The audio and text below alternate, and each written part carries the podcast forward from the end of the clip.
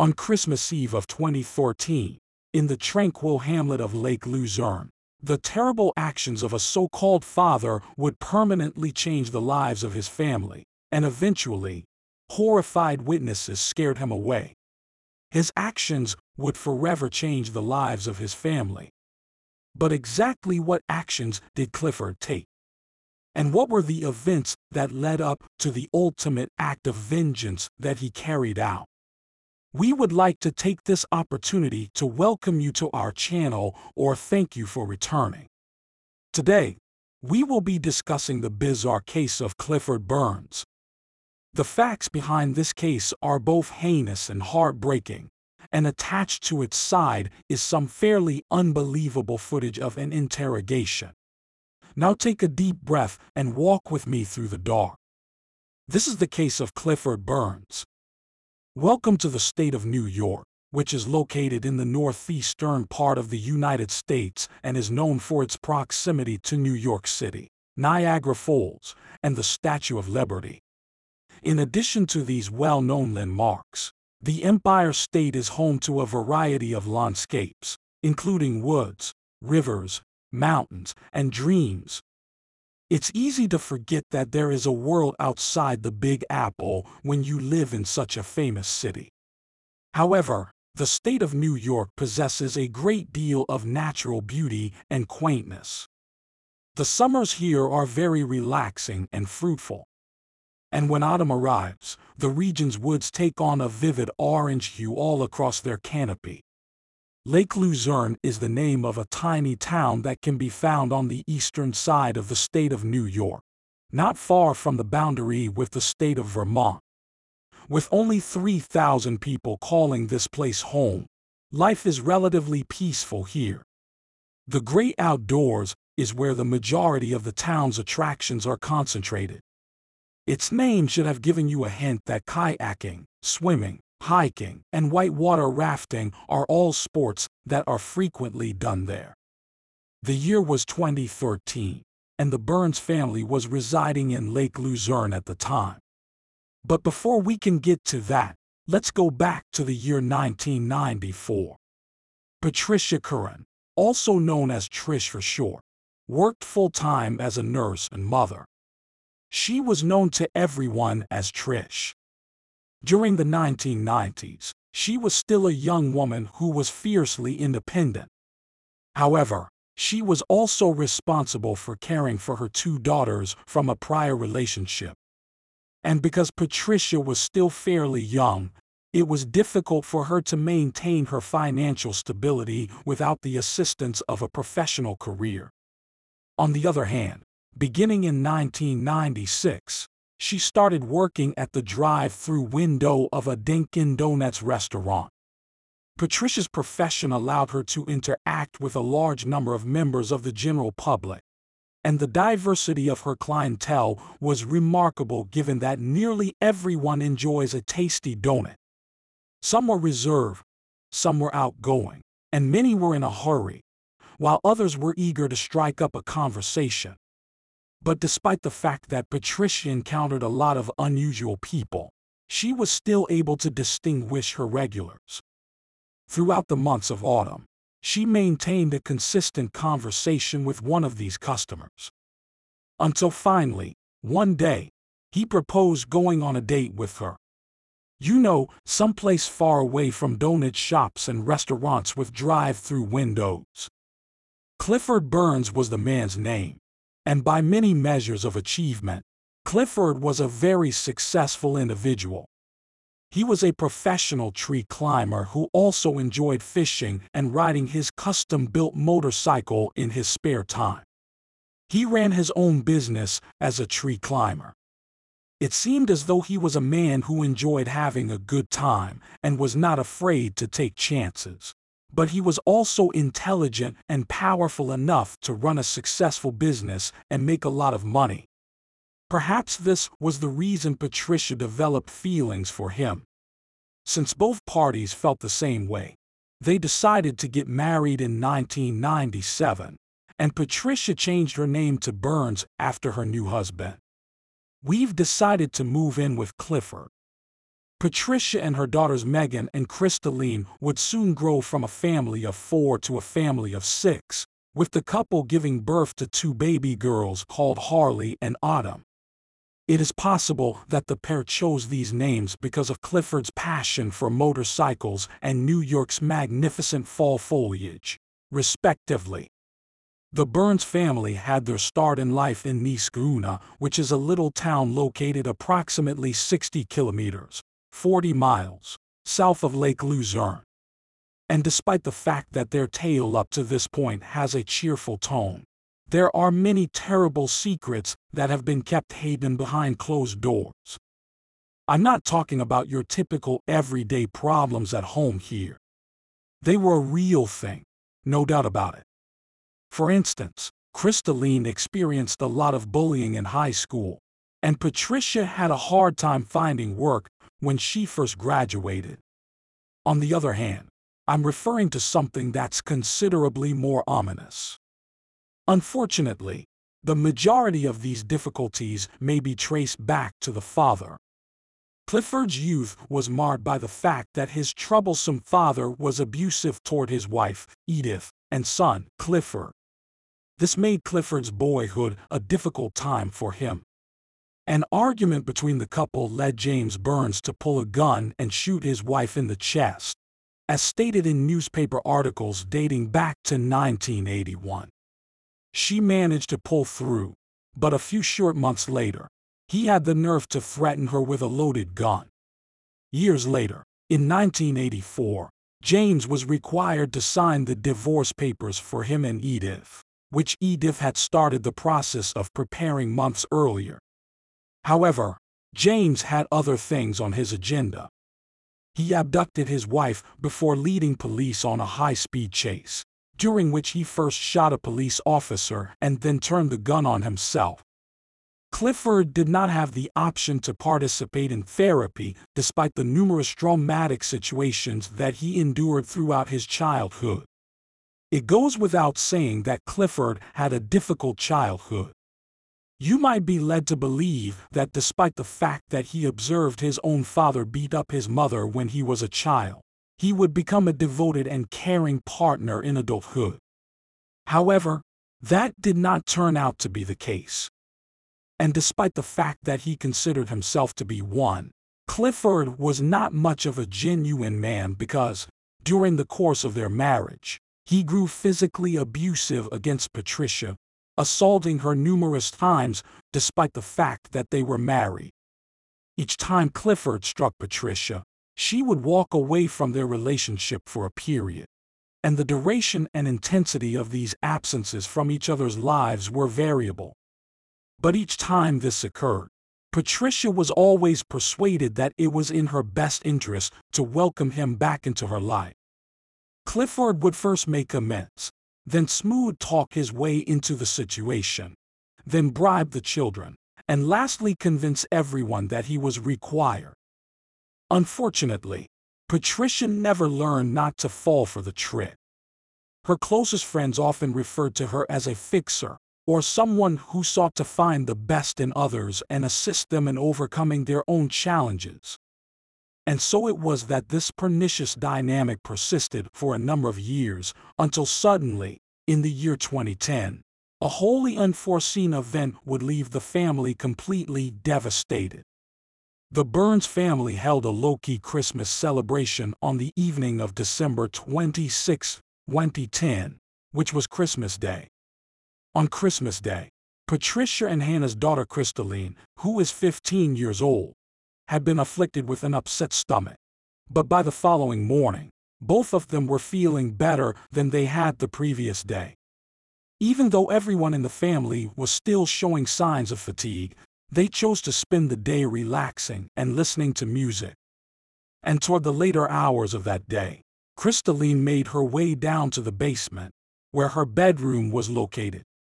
Crystalline would occasionally invite her younger sister Harley to share her bed but only when she was particularly lenient and in the mood to do so. As they both began to nod off, Harley became aware that her older sister had been breathing strangely and seemed unsettled. Prior to returning to her own bed in order to catch some shut-eye, Harley went upstairs to retrieve a fresh glass of water for herself. And by the next morning, the family was hit with some extremely upsetting news out of the blue. Patricia was already on her way to the office.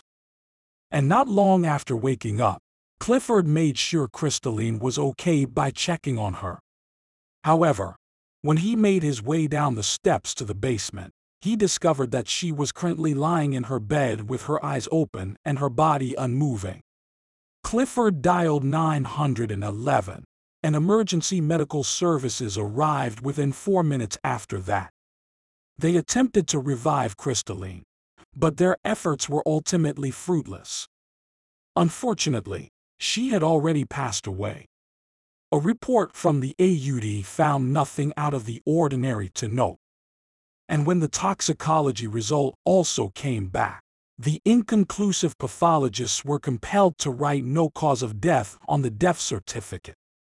It goes without saying that the family was completely shattered by the news. Patricia had a newfound fortitude after the passing of her daughter, which enabled her to better protect those she had left. And after being pushed around by Clifford for a number of years, she ultimately determined that enough was enough and that she would no longer put up with it. And not long after Crystalline's passing, the violence that had been going on persisted. Patricia. She severed the tether. After filing a petition for a restraining order against Clifford that was to last for five years, Patricia relocated to an apartment in Lake Luzerne that was located above a hardware store and took the children with her. On the other hand, Harley made the surprising decision to remain in Niskayuna with her father, she had no desire to attend a different school or make new acquaintances. Unfortunately, throughout the course of the next few months, Clifford's wrath, which would normally be vented on Patricia, was now focused on Harley. And just a few months after Patricia had left, Harley did the same thing because she was unable to tolerate her father's emotional abuse. She followed Patricia's example. But at least now, after what seemed like an eternity, Patricia and her daughters were secure in each other's company and away from their odious father. And there's more wonderful news. However, Patricia was also presented with the opportunity to work as a nurse at the nearby hospice, which was a goal that she had set for herself. Additionally, it offered a satisfactory salary. Love in the new partnership as well as growing close to the local man named Ted Backus. It would be wonderful to think that things would go better for Patricia from this point forward. She had been through enough anguish and suffering for it to last a lifetime, what with her former lover abusing her and the death of her kid. But, alas, the reality would turn out to be completely different from those hopes. Sadly, Ted was very similar to Clifford in many ways. Ted was known to have a short fuse. If you were to step out of line, he would have you answer for it. And despite the fact that he was already aware of everything that Patricia had been through, he started hitting her whenever she made him angry. After slapping Patricia and firing his gun into the ceiling, Ted would eventually end up in a standoff with the police as the result of this situation.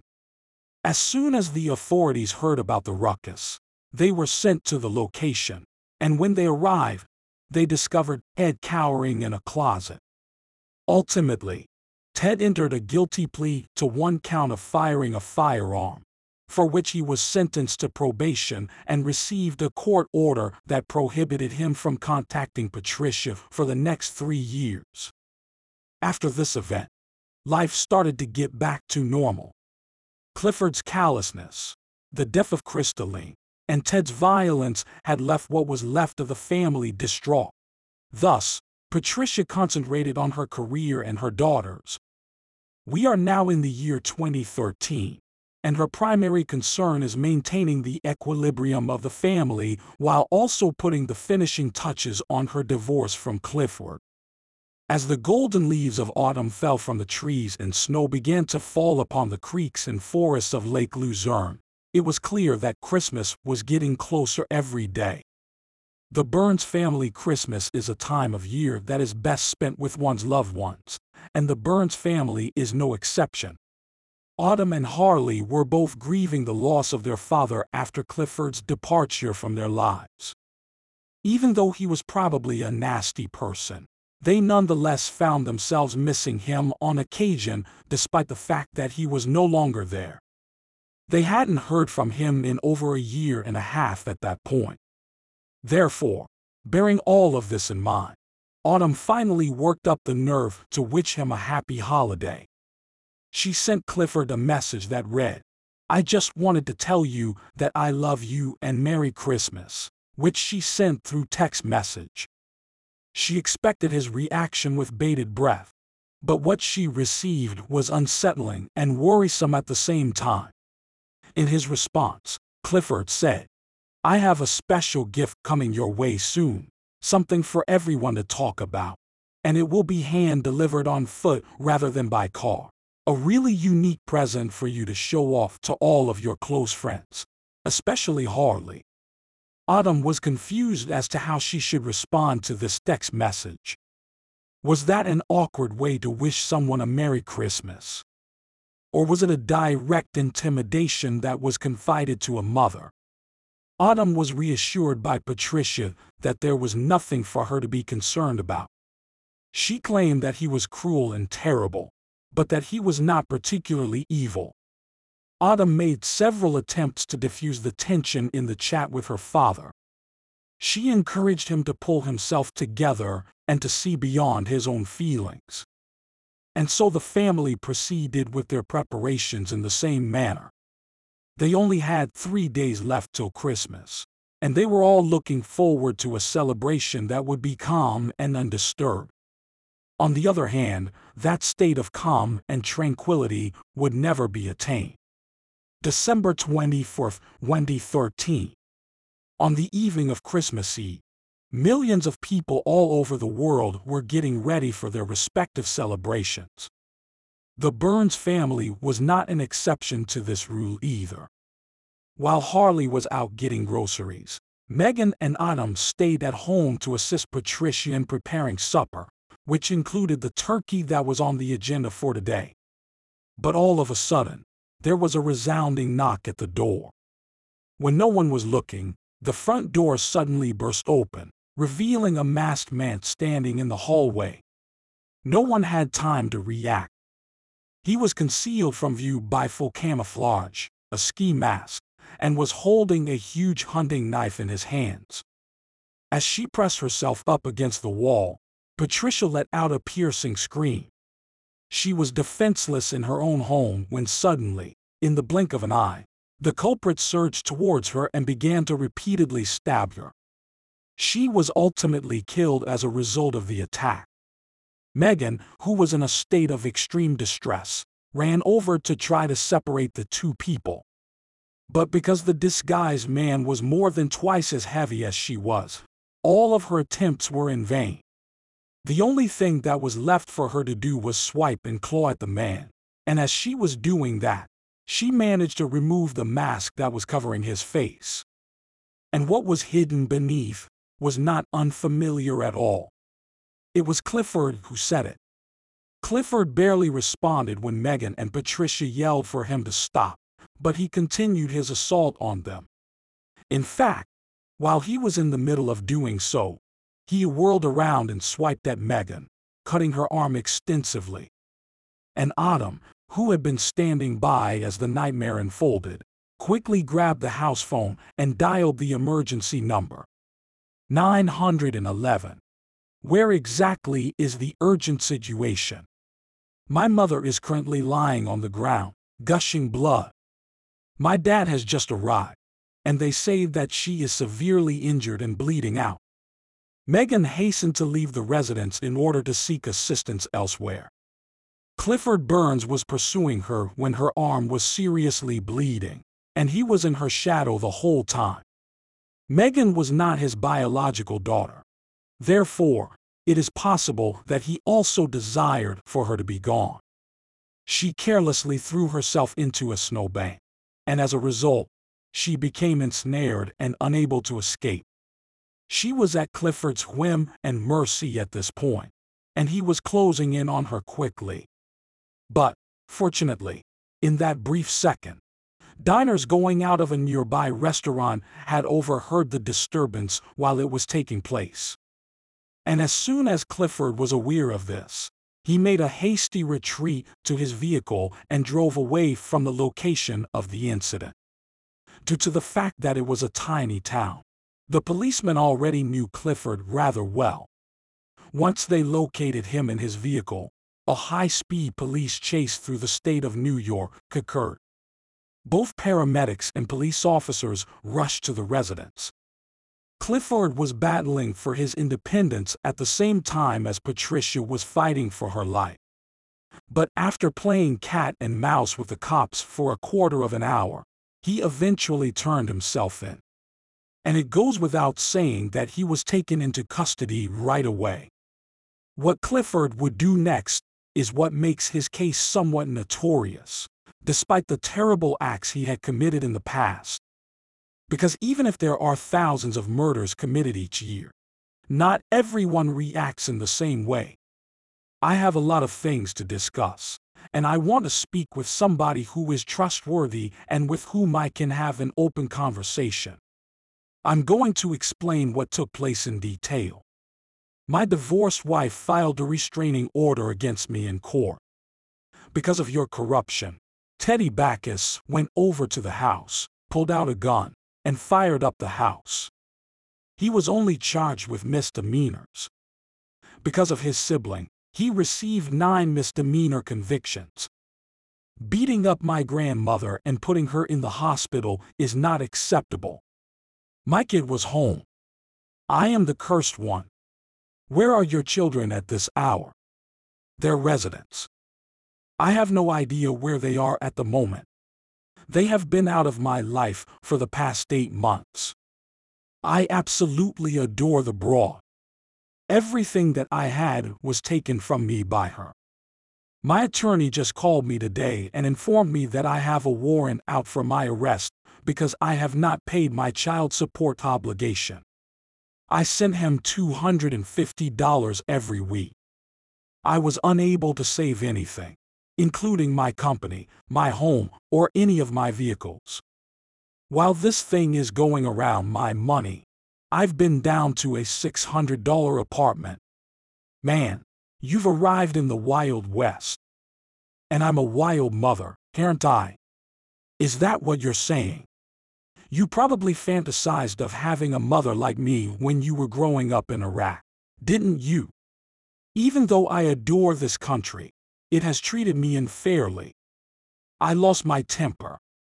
God, I am at a loss for words. I don't know what to tell you. You have been called upon. I beg you, do whatever it is you have to do to me. However, I have been cautioning you the whole time. I inquired of you, and I inquired of you. I asked you. Simply offer her some DWI. If she had won, it would have been her third attempt. She would have been sentenced to time behind bars. I had the opportunity to raise my children. What exactly is it that you want me to do? I made a request for assistance, but nobody responded to my need for assistance. I needed to see my kids, so I went there. Were they in attendance? I couldn't even tell you. I tuned everything out. I was operating completely in the dark. You guys were the ones who initiated this conflict. Do you understand me? You were the one who started the conflict, man. I tuned everything out. What went wrong is beyond my comprehension. I don't remember the last time I ate anything. Right now, I have the impression that I am high on narcotics. My anxiety is through the roof. I've been asking folks for assistance, but nobody has come through for me thus far. My attorney cost me a few thousand dollars. You do not contribute in any way since it is difficult. I'm sorry, but if anyone has anything, I can't take it any longer. I simply can't wait to see my children. That is the only thing I require. I can't handle it any longer. Hurt anybody else at the house tonight when you, I can't stand it. I cannot find it. I have no idea how I managed to climb to this level. My automobile is completely out of gas at the moment. I'm down to my last dollar. I got no food. Even now, I have no idea what it is that I did this evening. I am giving up, I am giving up. I give up. I give up. God, strike me dead. Kill me with your words, Mom. You placed the devil on one of my shoulders, and then you placed him on the other shoulder. Strike me dead. I don't even give up. Tell me. Put a bullet through my head right this second. Bullet in me. Sorry, Clifford, but Patricia has passed away. What? Dead? After a few minutes of crying his eyes out, Clifford immediately resumed his rant about Patricia's financial situation. As Patricia was being rushed to Glens Falls Hospital, Ted, Backus, and being Irish were among the paramedics doing everything they could to save her life. However, unfortunately, due to the amount of blood that was lost, she was unable to complete the voyage.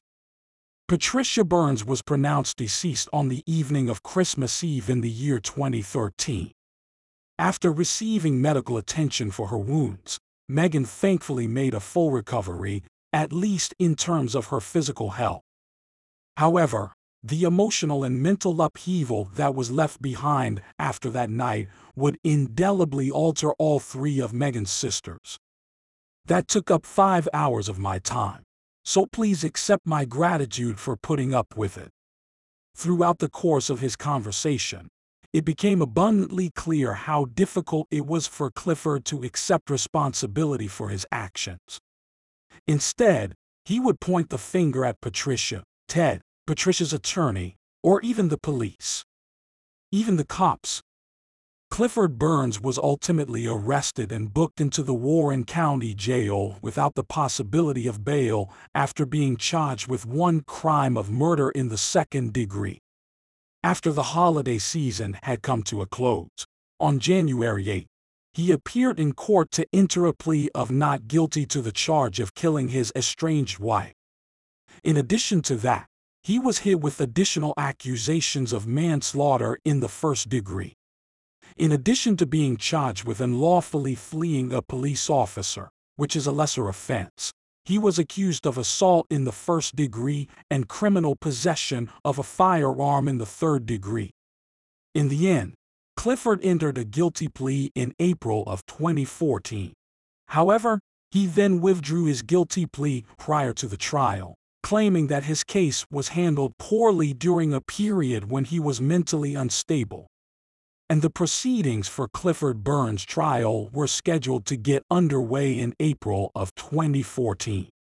He attempted to assert a psychiatric defense by stating that he was suffering from acute emotional distress at the time of the incident and that he did not go to the house with the intention of stabbing his wife in front of their two girls. He was unsuccessful in this attempt. But the concept of intent was called into question because, when officers investigated his property, they discovered a newly written will of possessions detailing all of his belongings to be given to his three daughters, Harley, Autumn, and Samantha, which was, quote, to be divided equally for college and whatever. And he also left his badges by his testament in a rather dramatic manner. This cast doubt on the notion that he intended to give his daughters his possessions. Clifford Burns was convicted of second-degree murder on September 5, 2014. Despite the fact that the camouflage ski mask and hunting knife were both clear giveaways that should not have come as a surprise. His daughters gave tearful remarks about the impact of their mother's death, and at the conclusion of it, he was sentenced to 23 years to life in prison. The earliest potential release date for him is Christmas Eve in the year 2036. His daughters testified against him. In addition to this term, the judge imposed various orders of protection, which prohibit Clifford from ever again having any kind of contact with Autumn, Harley, or Megan. These orders will remain in effect indefinitely. In fact, this was not the first time that Clifford had been placed in a detention facility. After breaking into the home of his ex-girlfriend and being caught so soon after his release, he was sentenced to two and a half years in jail, which he served between the years 1994 and 1996. That is how he initially came to know Patricia. In conclusion, it's sad that Clifford has always been such a turd. In spite of this, it is essential to bring attention to the traumatic events that occurred during Clifford's own youth. These included physical abuse directed at both Clifford and his mother, as well as the passing of his father, which resulted in the absence of a father figure in Clifford's family. Clifford's growth from childhood into adulthood would have been impacted by both of these aspects, and they may even help explain some of Clifford's less admirable qualities in part. In either case, it is not an explanation for his behavior or the actions that he has taken. Clifford ought to have learned from the anguish and distress that were inflicted on him by his own father in order to understand how not to treat his wife and children. Instead, he imitated her vicious behavior in exactly the same way. You are aware of the proverb that states, like father, like son. And as a direct consequence of that, a compassionate woman who had already been through more than her share of misfortune lost her life. Patricia became a resilient, but worn out, lady after enduring the death of her daughter and surviving not just one, but two abusive relationships throughout her lifetime. On Christmas Eve, Patricia was taken aback by an unexpected turn of events. Despite the challenges she had faced in the past, she remained determined to be a nurturing mother and a close friend to her three surviving daughters. She was known for her kindness, humor, and extroverted personality, and was regarded as a one in a million mother. Her daughters continue to miss her greatly, having had to learn how to navigate the world without either of their parents. Thank you for your close attention to today's story. If you found this investigation fascinating or learned something new, please give the video a thumbs up and subscribe if you haven't already. What are your thoughts on Clifford Burns? Could anything have been done to stop him on that fateful Christmas Eve? Please share your thoughts in the comments section below. Once again, thank you for joining us today. Please remember to look out for one another. Goodbye.